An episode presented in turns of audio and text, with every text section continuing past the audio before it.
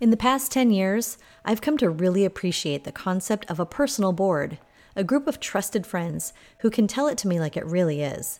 Steve Scalia, president of Tanner Pharma, is in that circle. He was my ride or die during my college years and is one of the first I call when I'm considering career related situations. Everybody's a customer, not just your customers, but think of your boss as a customer.